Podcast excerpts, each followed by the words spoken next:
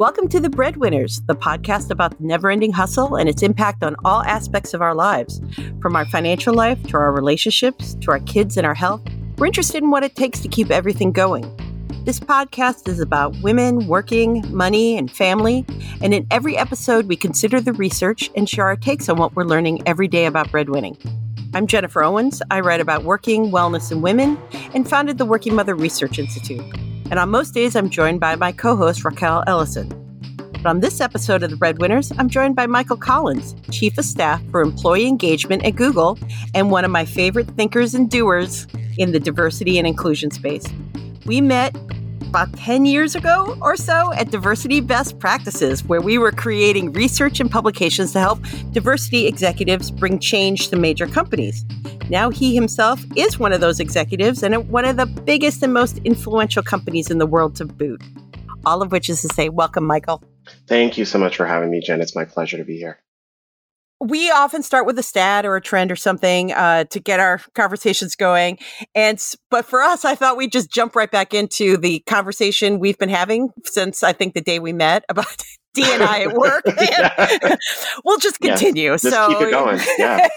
so you know you're you're at a you know maybe the most influential company in the in the world right now. No, no big deal no, no, you know, whatevs. Yeah. Uh, and it's a company that kind of lives out loud. It does a diversity report. Mm-hmm. Reporters love to cover it. Um, all the like, like, wh- so all of which is like, it's very interesting. What are the diversity inclusion topics that are top of mind for you right now? Yeah, I mean, I, I, I can't underscore enough how much it does feel like the whole world is watching yes. many of the decisions that Google makes. And we are very much aware of that. And so, in addition to wanting to make sure that we have the best employee experience across the board for all of our Googlers, um, we're hyper focused on the fact that we're kind of writing the playbook for this as we go uh, for mm-hmm. how a company of our size and scale does the work, how we measure the work, how we message the work, and how we hold ourselves accountable all of those things are top of mind for us on an ongoing basis, but specifically right now. And then it's also a very huge emphasis on racial equity and belonging for us at Google. Racial equity, because we're at such a pivotal inflection point in North America and beyond. Yeah. As a part of a global racial reckoning um, that's mapped on top of a pandemic, that's mapped on top of like everything else that's going on in this world, that has forced us to shine a light not just on how we go to market, but how we um, interact with our Googlers of color and specifically our Black Googlers, um, yeah. how we create uh, an environment that is systemically inclusive and how we provide uh, the type of employee experience that people want to write home about that goes beyond just you know the free food and the slides in the middle of the office and all of those other accoutrements that google is well known for but is actually creating a system wherein folks feel like they belong they feel like they're able to do their best work and thrive at the same rates as everyone else and feel like they have an equal shot to be successful and to make it to the very top of this organization. And so we're looking at racial equity, we're looking at belonging, we are creating meaningful ways of measuring that. Yeah. And then, you know, ensuring that we create the type of employee experience that really um, buttresses those two big ideals uh, while simultaneously trying to drive it externally as well. Yeah, which is, you know, no small feat, but I think it's the type of responsibility and obligation that Google understands itself to have because of the size and the scale of our work and the reach of everything that we do. When working together at diversity best practices, like the so diversity was kind of like the numbers inclusion yeah. was kind of like bringing you into the culture and mm-hmm. now I, am a little like um uh not not up on the terminology because now yeah. we're adding equ- uh is it equity is equity like, yeah i mean belo- it's yeah belonging and what belonging. does that mean yeah you know it's um it is so funny that you bring that up jen because i'm like i i thought that we had seen it all when we were yeah, right. like doesn't that incorporate yeah yeah are like, we good you know, what else is there uh, but no i think equity is really uh, for us at Google talking about our people, processes, and systems. Um, yeah. So, are we seeing equal outcomes uh, for our different demographics? And if not, what parts of the systems are broken that are not allowing us to see the types of um, positive outcomes for everyone that we might be looking for? Um, that is to say, that there's a big piece around evaluating where in our processes we're seeing a drop off in representation. Mm-hmm and then working backwards to ensure that everyone has what they need to be successful. Uh, so it's both an input and an output metric that we're using to really determine um, equitable outcomes. And, you know, I think it, it starts with acknowledging that folks may, in fact, be starting off at a different place, not, you know, at a right. deficit, but at a different place and that what you need to be successful may not necessarily be what I need to be successful. Um, not because, you know, you or I are less than one or the other, um, but because we are starting, you know, with different points of exposure or different things that have made us us over the course of our careers. And mm-hmm. so we want to make sure that folks have what they need to be successful, understanding that there are both conscious and unconscious biases that have often crept into the people processes and systems and have disproportionately impacted folks um, in ways that are, are less savory. And so we do want to make sure that we keep a keen eye to what we're putting into our system and how yeah. we're measuring what comes out of it. Belonging, I think, is kind of taking inclusion a step further, right? Um, and mm-hmm. it's to say that it's a hyper focus on creating the type of environment where everyone feels like they can be their best and fullest person. All right. Um, yeah. and, and I belong here. Not that I'm included here, right? Because I think about my experience.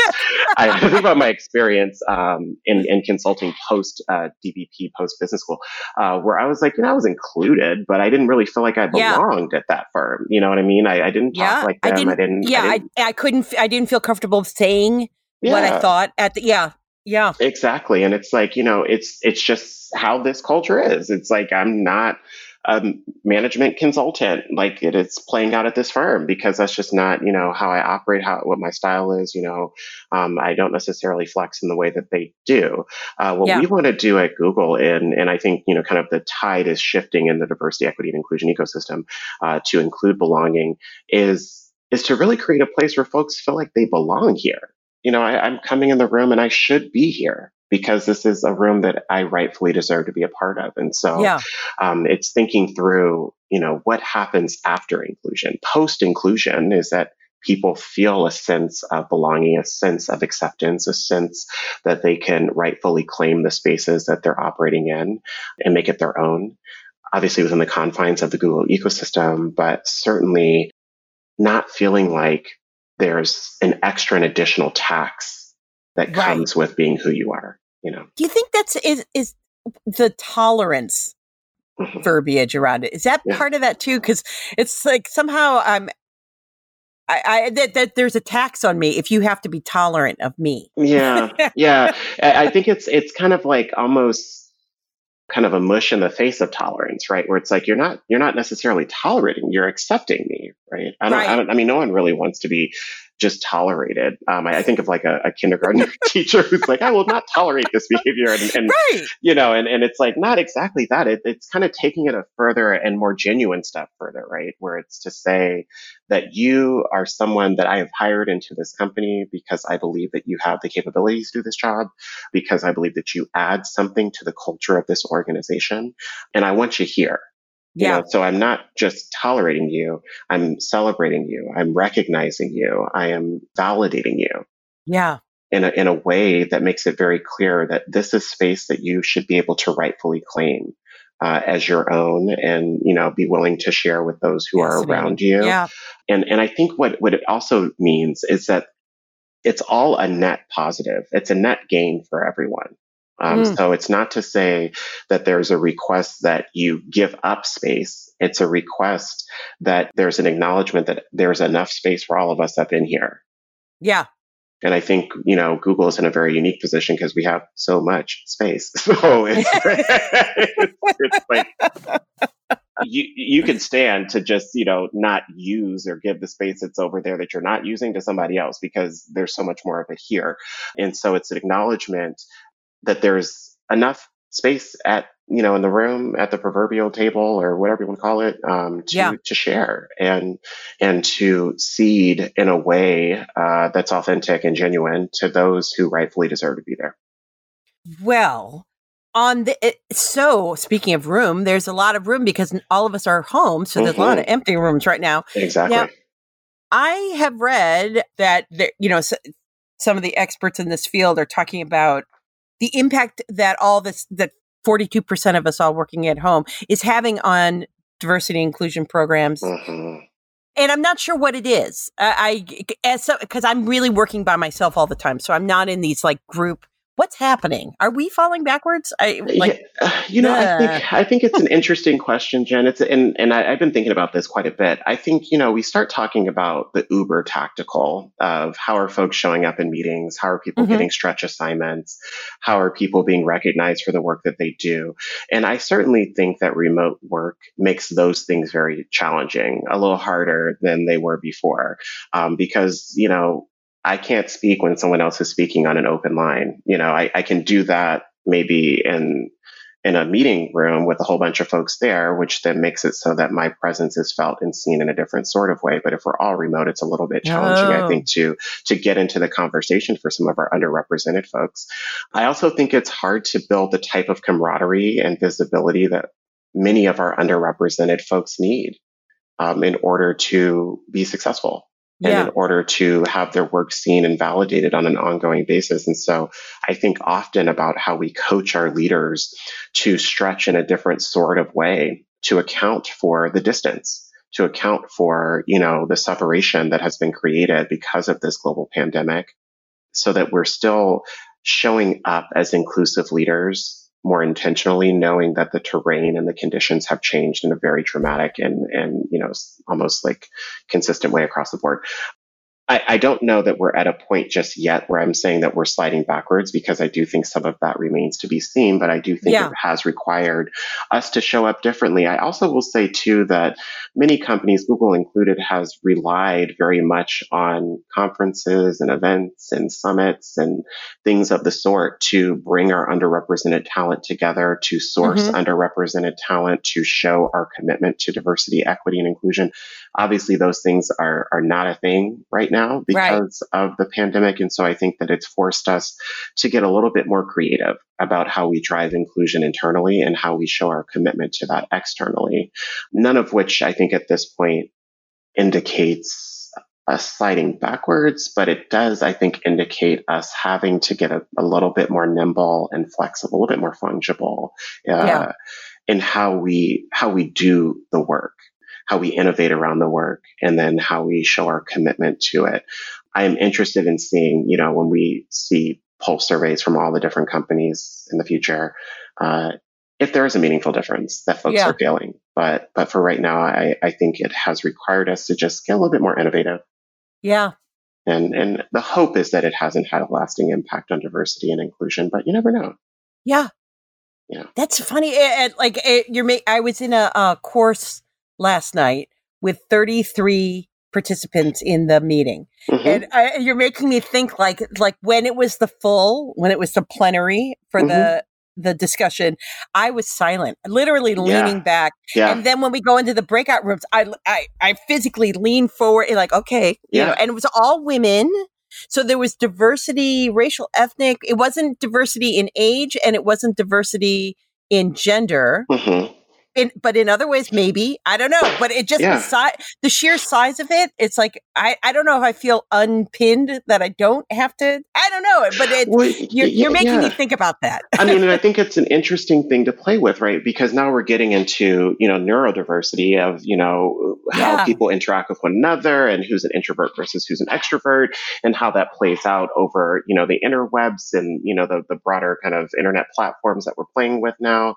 Um, yeah, it plays out very very differently, which I think requires us to take all of these things into account in a different sort of way. So in addition to the informal touch points that, you know, black and brown folks have been taught to really lean forward in, uh, yeah. Uh, when it comes to like networking in, in the office or talking to folks over coffee or whatever it might be, we've had to rethink how we coach our underrepresented talent in, in that space and how we coach our managers in that space.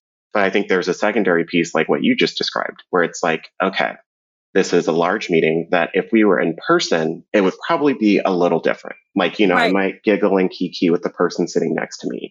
I'm able to really gauge what? active listening in a different sort of way, you know? and now in the, in the plenary, when I'm in my living room, uh, yeah, I'm on by myself. Yeah, with, the, with, with the camera cats. off. Yeah, Exactly. Yeah. And my feet up and I'm probably, you know, listening, but also scrolling on my phone. And then also, you know, I was playing a game. Exactly. I really was. And I had the Exactly. camera on yeah. because that was, you know, but um, I had the thing down low. hmm But it's also exhausting. It's uh, the, the lack of visual cues too Yes. of Yes. knowing, you know, and and also just the physical nature of not knowing who's speaking. So the ones who, uh, the ladies who were able to like step up and kind of own. In fact, the um the moderator was like, "We've heard from the same five people a Yeah. lot," you know, and like, and I and I loved what those ladies were saying. Which I don't know. Shout out to it was uh the black ladies uh, were owning the plenary, and I Mhm. like I they had a lot of interesting. I wanted to hear. So Yeah. also, I didn't need to lean forward because I was leaning back and enjoying Mm, sure, sure, sure. you know i don't know Yeah. it's just but but just that action of being in a group uh, and you can't even see everyone if you do the the gallery view so Mhm. Right. I, it right. just i don't know it's just all those actions and if you take away certain variables like age and gender Mhm. and so now it's like well you know are we what other differences are people bringing to the table did that have any impact on who spoke up who liked the group who liked the small i don't know Yeah. Yeah, I mean It's, it's uh, it's all it's all in the mix, right? Like I mean it's Yeah. all complicating an already very nuanced and complicated topic. yeah And so like I said, it, it really has forced many of us in the diversity space, but specifically those of us at Google to ask different sorts of questions, right? Yeah. You know, we have the same outcomes, but we're now trying to ask a different question to try to figure out the new way of getting to those outcomes given the current conditions that we're operating within. Well, how do you do the performance reviews, like the goals you set, uh, you know, a year ago? Yeah. And, you know, just tactically, whatever you said that they were going to do, like, uh, nope. yeah. Not happening, folks. Sorry. No. Sorry about that one. Oh. We'll, we'll try again next year. Ah, well, so on straight up on, on like diversity programming, hmm I had sent this, this note to you that I've been thinking a lot about this n- notion that Kerry Washington, the actress said, you know, because if you're an actress, you get attention and then we cover you. And I'm like, okay. But she was talking about how the diversity programs are still tend to be very white centered, like the Yeah. tolerance aspect. And they like, and I thought, Yeah. wow, that's, that's it. I love it when someone kind of like, you know, shakes you to the left a little Mhm. bit. hmm So wait, what do you think? Yeah. I think she's right. Really? that a lot of the trainings and discussions center whiteness and work to kind of reverse engineer a consciousness around race that is built to deconstruct whiteness as the center of all of our universes. And so, in, in some ways, what? in, in some ways, I, I think that there is value in in kind of thinking backwards, right? So if we've all been programmed to think that whiteness is the quintessential, it is the most important, It's it the is norm, the right? norm, then to a degree we need to start there to deconstruct it. Right. To to Yeah. to kind of take it out of the center of our consciousness and to expand uh, our broader aperture, if you will, for how we understand civilization and each other and how we kind of interact on an ongoing basis. On the other end, though, is the need and probably the corollary need to recenter everybody else. Yeah. And so as we decenter whiteness, there's a piece around starting from whiteness and moving away from it. And then there's a piece around identifying what are the other kind of what we'll call hot points that we need to be thinking about, which are, you know, our black and brown folks, which are, you know, the intersections of race and sexual identity and gender identity, the intersections of all of that with physical ability and those of us who uh, are differently uh, equipped to do things mentally and physically. Um, hmm you know, and then all of that mapped onto socioeconomic status and class. And, you know, like, and it kind of gets deeper and deeper and deeper when we realize that how we had centered the conversation actually was so minute. Limiting. Yeah. It was so limiting and reductive even to the complexity that many white people have, right? I mean, if we're Yeah, being yeah. honest, uh, right. but certainly reductive for just humans more broadly conceived. And so I think Kerry is right. I, I think that there are a lot of, you know, these actors and entertainers that will make pithy statements that don't mean anything. I want to be clear that I usually yeah. res- I resent those, but but this is not an example of that. this is an example that I'm like, yes, Kerry, and and let's take it a step further, right? Which is to say that where we are today and the demands that uh, the general public, the demands of our employees, frankly, if we're being honest, the demands of the younger generation of employees are coming in have of our companies is that we decenter whiteness frankly. Mm-hmm. Um, not say it's bad and it's yucky and it's gross. I mean, there's some people that feel that way, but um, but to say that there is more to this greater tapestry of humanity than what we've been told is the most important. Well, and that that to and to recognize that we did put the poll in one center. Yeah. And you, you know, like it that that's what knocked me a little to the mm-hmm. to the mm-hmm. left because of all the, you know, target all the intersectionality. I mean, that was that was knocked me to the left when back when we were you brought all that to yeah, me. You know, yeah. like you know? Yeah, I mean, and, and this is that's actually what's really interesting, Jen, is that, you know, we we started at, at Working Mother and Diversity Best Practices talking about intersectionality about 10 years ago. Yeah. Um, and, and I think that we were at the helm of that conversation. I, I continue to be very proud of the way that we pushed the needle uh, at, at that time. Uh, I'm happy to see other people starting to embrace it now, but it's become incredibly important because folks do not see themselves as a monolith like that anymore. Yeah. Like, you know, and so even as I've been really keyed into the conversations about Black racial justice over the past six, seven, eight months, there are important critical conversations happening about the experiences of our Black trans community, especially here in New York City. Yep that is a critical intersection that continues to be understated in the overall conversation around racial justice in the Black community, right? And then by extension, the overall conversation about racial justice, period. And so we're still getting to a point where intersectionality is valued, uh, where where it's being seen as a cornerstone of the conversation. But it is so important, and I think that as we move forward, the demands that our general public and that our communities of color will continue to make of our corporations, even, will get louder and louder around intersectionality, around decentering whiteness, around the complexity and nuances of humanity that that they see in themselves and that they see in each other.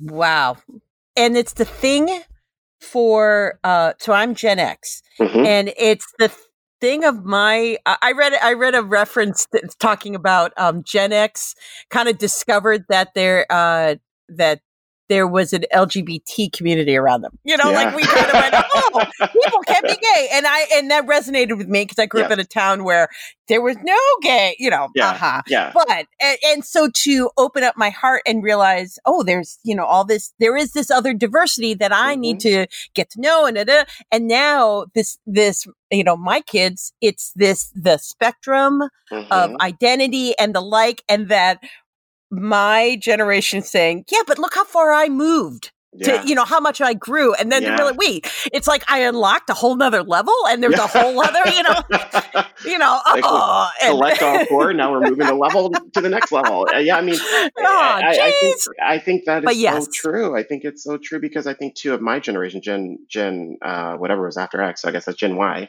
Um, you know, I know my alphabet. I'm yeah, yeah, you're. Uh, well, right. the thing is, you're so smart. but but uh but you know I, I think about our generation and we we did grapple with you know trans sort of and you know drag yeah. queen here and there but i think where we are right now and I, I was talking to a dear friend of mine about this months ago is that i am seeing and far more aware of the spectrum of gender identity even more so than when I first moved to the city. I've been in the city for almost, what, 13, 14 years now it's taken on a whole different shape, a whole different yeah. form, a whole different way of expressing itself, and it's far more visible, um, yeah. which is something that I love and I really very much appreciate. But I see that being a part of the generation that came after me. Yeah, we are like, I open. Look how much I opened my heart more. Yeah. And then you didn't realize it, it needed to go even even further. Yeah. And, and, and there's a little bit of it's funny to be like thinking that you're you're accepting and then realize, oh no, no, again, it's the next yes. level. Like yes. you know, and then like yes. a little resentful that I I was the good guy. You know? I thought I was an advocate. I thought I, I did it. And yeah, and then to have a next generation it, talking about the need that was always there. You just mm-hmm. didn't see it. Mm-hmm. And mm-hmm.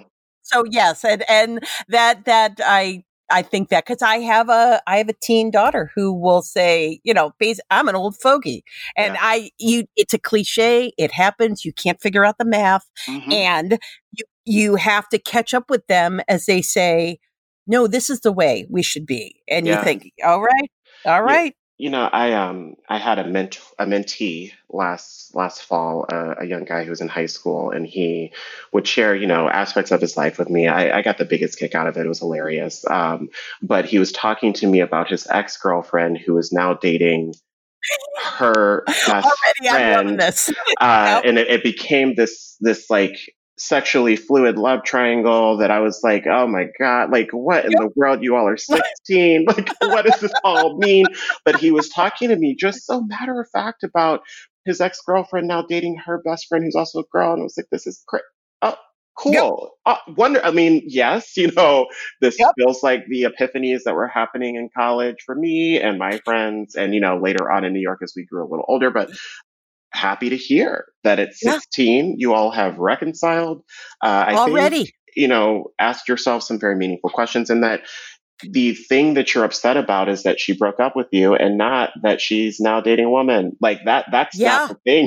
you know, the, That is the brand new. What are they going to discover in college, though? Because Well, that was the the- whole, like, you know, That's what I was wondering. I was like, it leaves so little for college to cover for you, but okay, what will cool. they do? You know, you know, Oh, at the end of the day, um, you know, I think it, it's a moment for us to take a step back and be like, wow, okay, so maybe there is some more space for me to grow. And then secondly, uh, for me to question the extent to which I've been complicit in holding up uh, structures that have in fact been exclusive or have been in fact um, Right. oppressive. And, and that I think was also a moment of like, uh, man, Yep. you know, I, I need to reflect on this. Like I can, Always. I can do better, but what what may have what I what have I done in the past that may have contributed to systems of oppression, either knowingly or unknowingly? yeah. Um, And- that And to bring it all back, these are the these are the folks you're hiring in to your Mhm, massive mhm. right? I, not Right. only that we sh- we sh- we as the older folks, now you're one of us. I'm sorry to say that we you know what our role in it, but that they're every time you're hiring these this these new college graduates, you know, especially right. they're coming in with these expectations that these walls should be down. Absolutely. So, it, so it's a bit of running. That's what makes your profession so amazing. Not only the good that you do and the change that you try to bring, but that it's it's ever changing.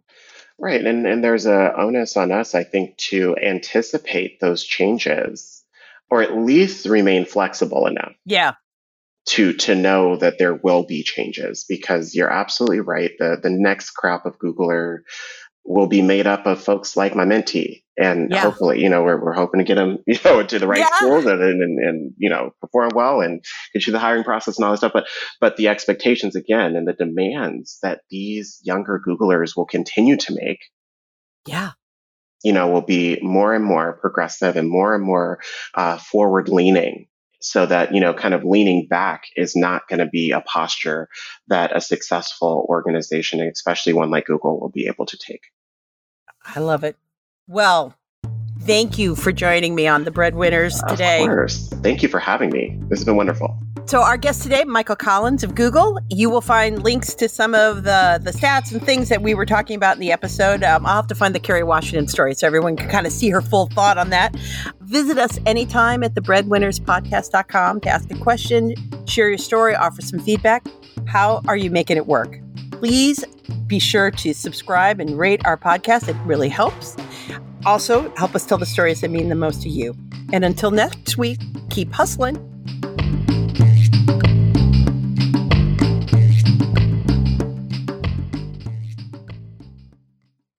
This podcast is part of the Sound Advice FM network. Sound Advice FM. Women's voices amplified.